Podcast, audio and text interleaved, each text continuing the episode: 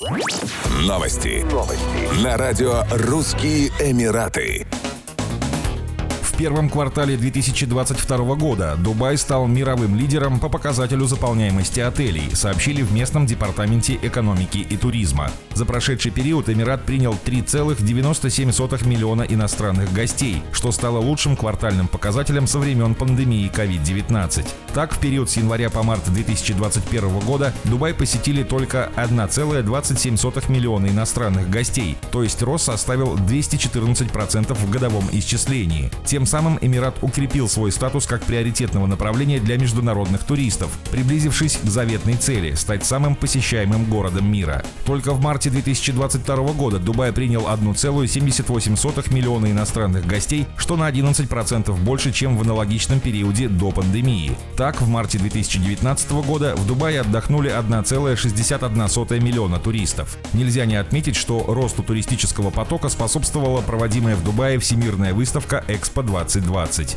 35% всего турпотока пришлось на страны Ближнего Востока и Северной Африки, включая страны Персидского залива. Среди гостей преобладали семейные туристы. Еще 24% гостей прибыли из Западной Европы, 14% из Южной Азии.